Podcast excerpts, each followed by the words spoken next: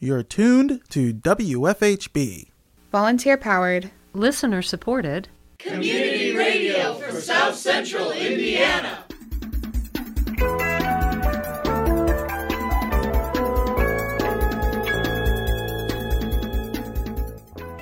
Good afternoon. Reporting for WFHB, this is Benedict Jones. And I'm Abe Shapiro. This is the WFHB local news for Wednesday, July 6th, 2022.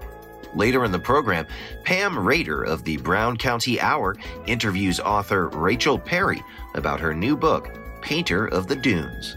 More in the bottom half of tonight's program. Also, coming up in the next half hour, we have Cutting the Cost of Gas Part 5 on Better Beware, your weekly consumer watchdog segment here on WFHB.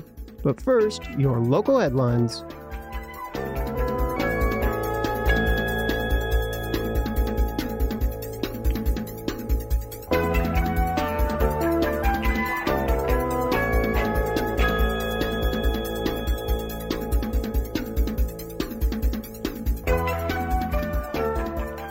June 29th, at the Monroe County Board of Zoning Appeals meeting, Vice Chair Skip Daly asked the board to draft a letter to the Board of Commissioners requesting an expedited appointment to the Board of Zoning Appeals.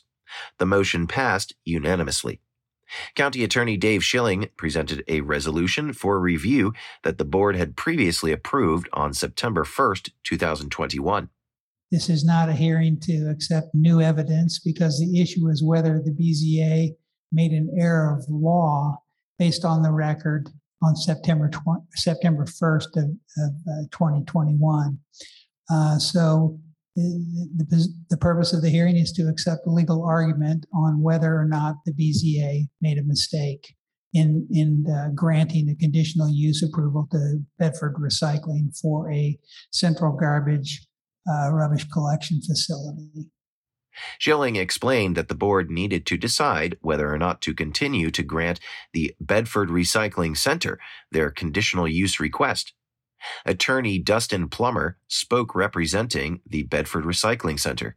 The question presented in the packet indicates that potentially there was an error of law based on two reasons. One, that the proposed use did not meet the definition of a central garbage rubbish collection facility. And then, two, potentially some question over the use of the term scrapyard and whether or not that is a permitted use within the context of the zoning ordinance. The board's initial decision was correct and should be upheld, is the short answer to the question the confusion in this comes from the question of whether or not we're dealing with solid waste. And when you see central garbage rubbish collection facility, I think the mind initially goes to waste. However, further within the ordinance and actually within the definition, both recycled matter is referenced within the definition of what is a central garbage or rubbish collection facility. And furthermore, in the specific case of Section 33, which was cited and, and incorporated as part of the decision, the ordinance is clear that this also includes a recycling facility. The testimony that was given at the initial hearing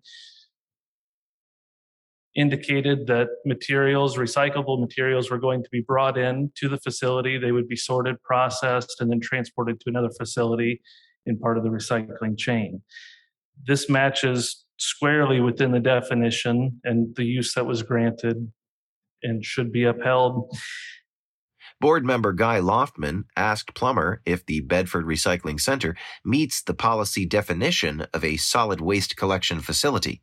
This is the the central garbage rubbish collection facility or private establishments contracted to remove solid waste from residential or commercial uses. We agree that's not what this is. That's not something that you all do, that your client does, right? Loftman said that he understands the argument that the recycling center is technically still contracting with residents to pick up their recycling materials, However, the intent of a recycling center says that they are supposed to pick up solid waste. Well, you can perhaps understand when I look at this, it looks like it's, you know, Abe's trash hauling that that brings things to a a uh, uh, a, a local uh, uh, facility, and in it's your client does not contract remove solid waste from residential or commercial end users, but from uh, people who haul it from that. Okay, I think I get the logic here of- of, your argument, and it's it's uh, helpful to me to, because I'm looking at this definition. The vote to vacate the September 1st conditional use decision failed 2 to 1, with Daly saying there wasn't enough evidence that the original decision was unlawful. Since the vote failed to pass, the board will hear it again at their next meeting. The next Board of Zoning Appeals meeting will be held on August 3rd.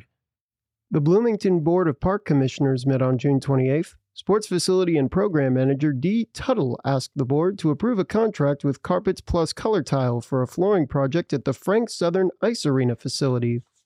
Today, I'm seeking a, uh, an agreement with the Carpets Plus Color Tile for the replacement of carpet at the Frank Southern Ice Arena in the entryway and the lobby area.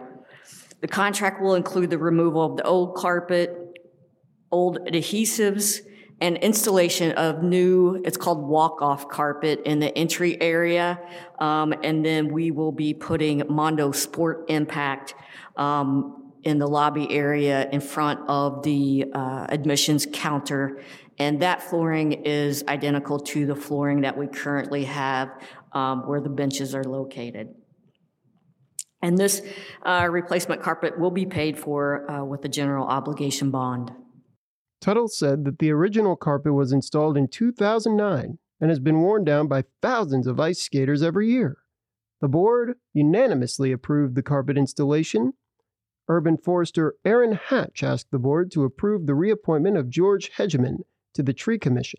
Hatch explained that he was previously appointed to the commission and is a valuable member thanks to all of his experience. This is a three-year appointment. George has served on the Tree Commission previously, albeit not in the position appointed by the Park Board. And so we're simply seeking to potentially reappoint him and have this long-term member and all of his institutional knowledge back on the board.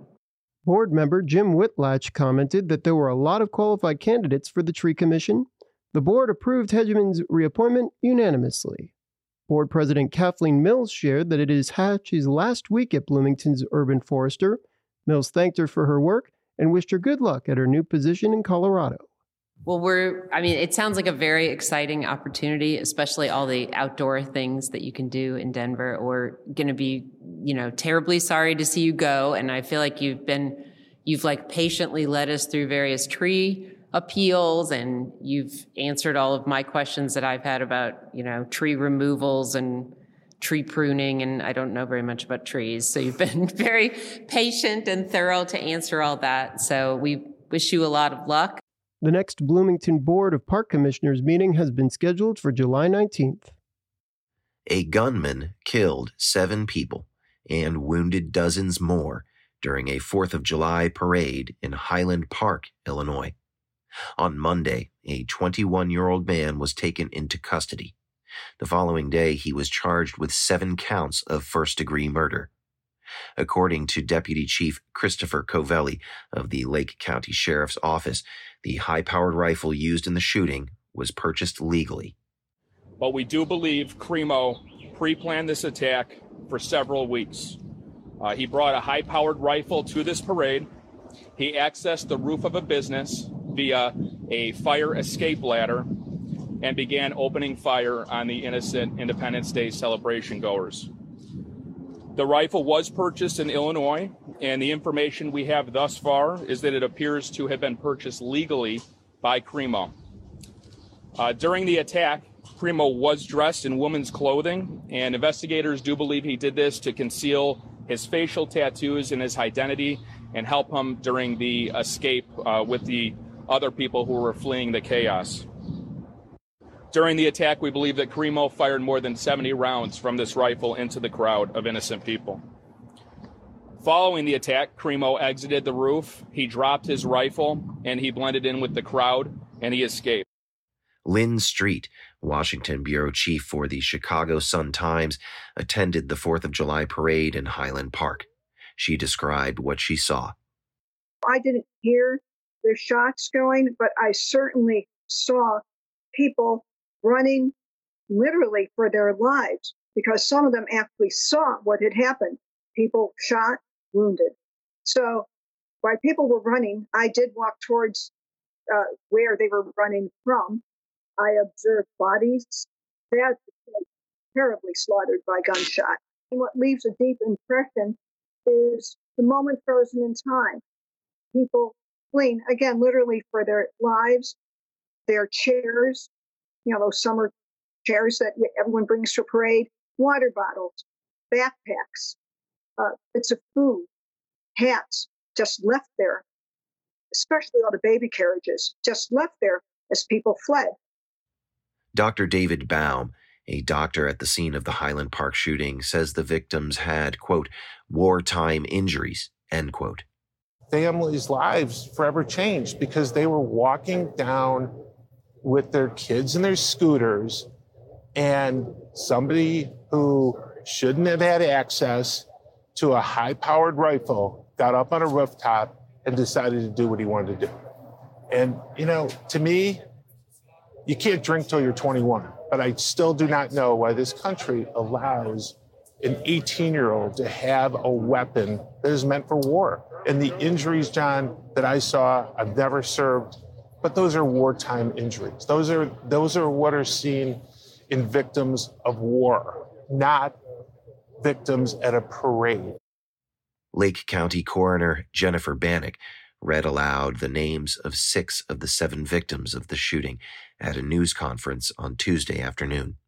It is with a heavy heart that I bring to you the names of the victims of that tragedy. 64 year old Katherine Goldstein of Highland Park, 35 year old Irina McCarthy of Highland Park, 37 year old Kevin McCarthy of Highland Park, 63 year old Jacquelyn Sundheim of Highland Park, 88 year old Stephen Straus of Highland Park, 78 year old Nicholas Toledo Zaragoza of Morelos, Mexico. We have also been notified that there is a seventh victim that died at a hospital located outside of Lake County. According to the New York Times, the attack was one of a number of shootings in recent days. Authorities in at least a dozen other cities reported shootings over the weekend.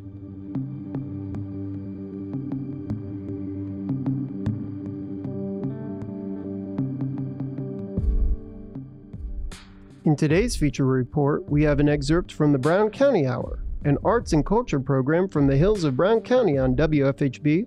In this segment, Pam Rader interviews author Rachel Perry about her new book, Painter of the Dunes. Stay tuned at 6 p.m. to hear the full program here on WFHB.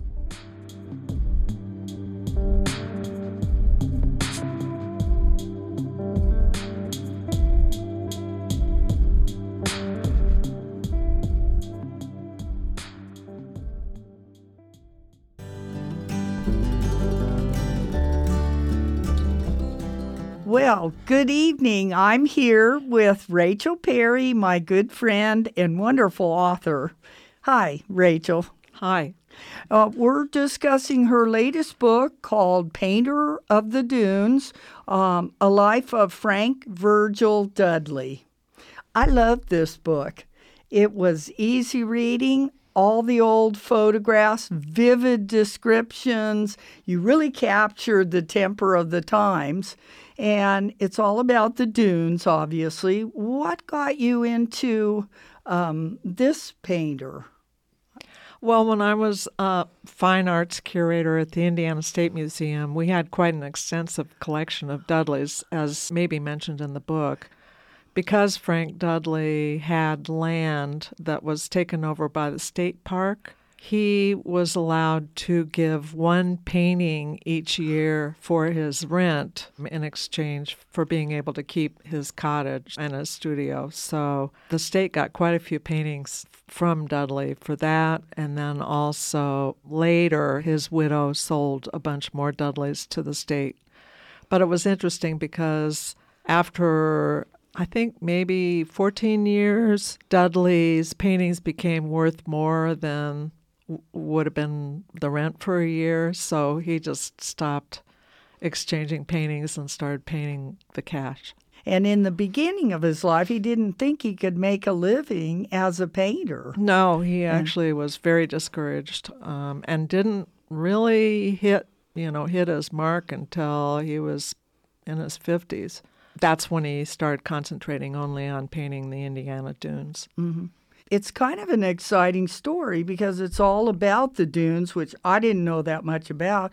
And for over a century, they wanted to make it a national park. And that just happened in what, 2019? Right. It is our state's first national park. Mm-hmm. There, of course, there was there were huge fights all along the way for over a hundred years of people trying to save the dunes, and they have managed to save a considerable amount. But anyone who's from Brown County or used to hiking in southern Indiana, it's a shock when you go up there because Uh-huh. you can see the the cooling towers and everything right from the beach. And the first time I went there, I was thinking, really? I mean, people are all excited about this, but you kind of have to look at it as glass half full instead of Mm. glass half empty. It's really amazing the things that they have managed to save.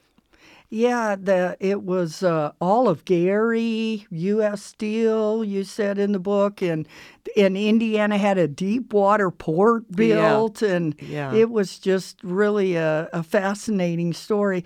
And he was uh, speaking of Brown County, boyhood friends with Adolph Shulz. Exactly. Yeah, yeah. which I found that was an interesting connection. So put him in. To, so to put him in context, he was about the same generation as the Brown County Art Colony. He was born in 1868 and lived until 1957. Mm-hmm. So he was just about the same age as a lot of the people who came down from Chicago and started the Brown County Art Colony. And he was originally from Wisconsin, but another tie-in with Indiana was both his parents were deaf. Yes. And the, and the mother went to the deaf school, Indiana Deaf School. Right. They still do have a big deaf school in in Delavan, which is where his mother and father met. Well, uh, you must have made several trips up there because all the photos, those old original photos, were really amazing. A lot of those photos are from the archives, the family archives of Frank Dudley.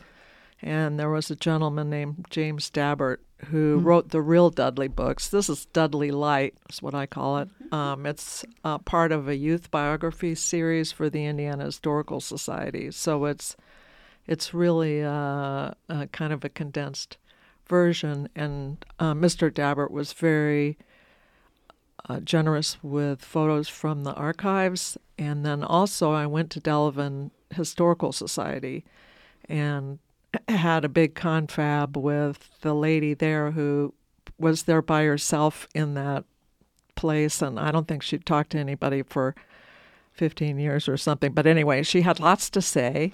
and um, Delavan was an interesting place because it was uh, a place where a lot of circuses wintered. It was kind of like Peru, Indiana. There were elephants that escaped and ran amok down the, the town streets and things like that. There were a lot of Mhm. interesting stories um, about that town. Um, and it became kind of a touristy place because there was a big lake right next to Delavan, Delavan Lake. Your book is available in local bookstores. It's available at the Brown County Art Gallery. I think it's available at Morgenstern. Well, this is like your sixth book in a series of artists, right? Yeah. Are you ready to start your next project? Are you thinking about another book? Well, um, I've been negotiating a couple things, and so far nothing's come through. So we'll see. Okay. Well, wonderful to talk to you. And like I said, I really enjoyed the book. It's an easy read. Well, thank you for having me, Pam. You're welcome.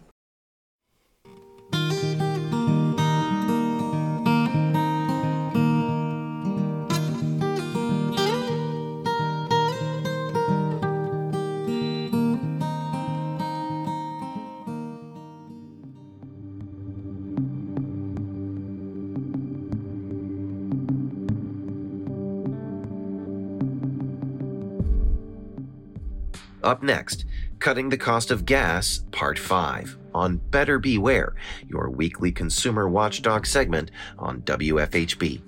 We turn to host and producer Richard Fish for more.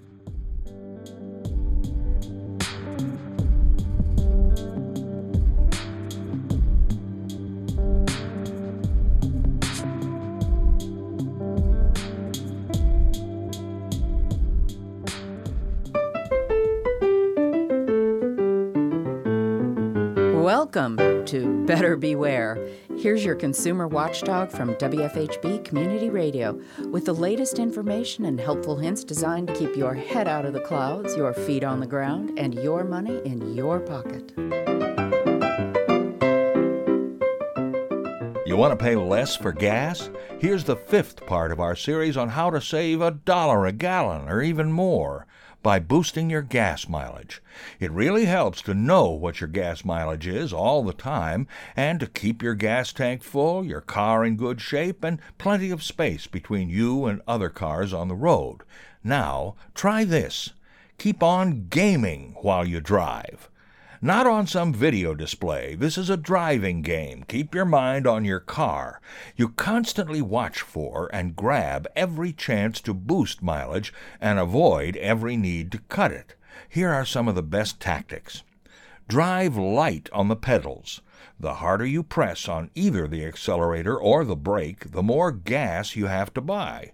After you stop, don't jackrabbit off the line, but don't dawdle either.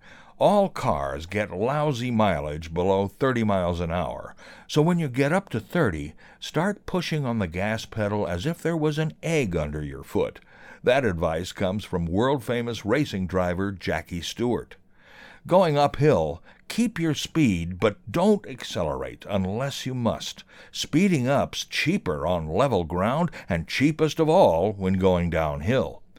You probably know that an air conditioner cuts your mileage by 5 or 10 percent, but an open window can cut your gas mileage by even more, especially out on the highway. And when you do use your AC, hit the recirculate button. You save energy and gas by not cooling off that hot air outside the car. When it's safe to use cruise control, it helps a lot because it will shift gears at the most efficient time. With any car, the most economical speed is the lowest speed you can maintain in the highest possible gear. Modern cars have lots of gears, so keep your speed at whatever it is just after you shift into the highest gear you can reach. Drive smoothly. People who make their living by driving always try to drive as smoothly as they can. And drive safely. Anytime you're in a risky situation, it's going to cost you money. Speeding is expensive, even if you don't get a ticket. Having to slam on your brakes is expensive, even if you don't hit anything. Idling when you're not moving trashes your gas mileage. When you're stopped and the engine's running, your mileage is going down every second. On average, starting your engine uses about as much gas as letting it idle for one minute. So turn off the engine when you're at a long stoplight or in a drive through line or stuck in a traffic jam. But idling when you're moving will boost your mileage. Maximizing your momentum can save as much gas as all the rest of these hints put together. And we'll cover that next time. I'm Richard Fish for WFHB News and Public Affairs. Better Beware comes to you from WFHB Bloomington, Indiana. Find all our episodes at WFHB.org. If you can help put the kibosh on a con, email beware at WFHB.org. Remember, Swindlers never give a sucker an even break.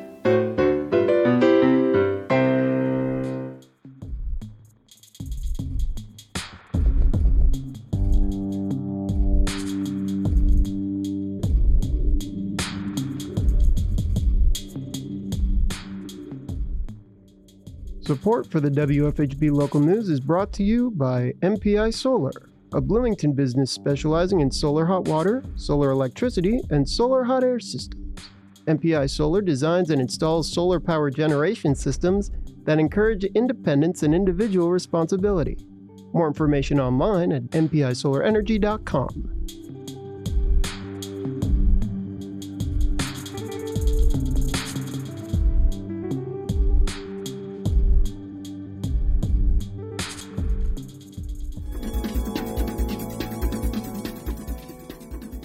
You've been listening to the WFHB local news.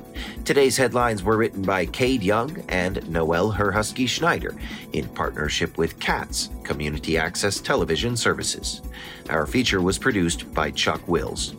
Better Beware is produced by Richard Fish. Our theme music is provided by Mark Bingham and the Social Climbers. For WFHB, this is your engineer and executive producer, Cade Young. And I'm Benedict Jones. Thanks for supporting Indiana's only volunteer powered, listener supported, independent daily news program. You can hear tonight's full broadcast online at WFHB.org. The WFHB local news is also available as a podcast. Just search our call letters WFHB wherever you listen to your podcasts. Subscribe to never miss another local news program. Stay tuned for cool solutions. Climate action from the bottom up. Coming up next on WFHB Community Radio.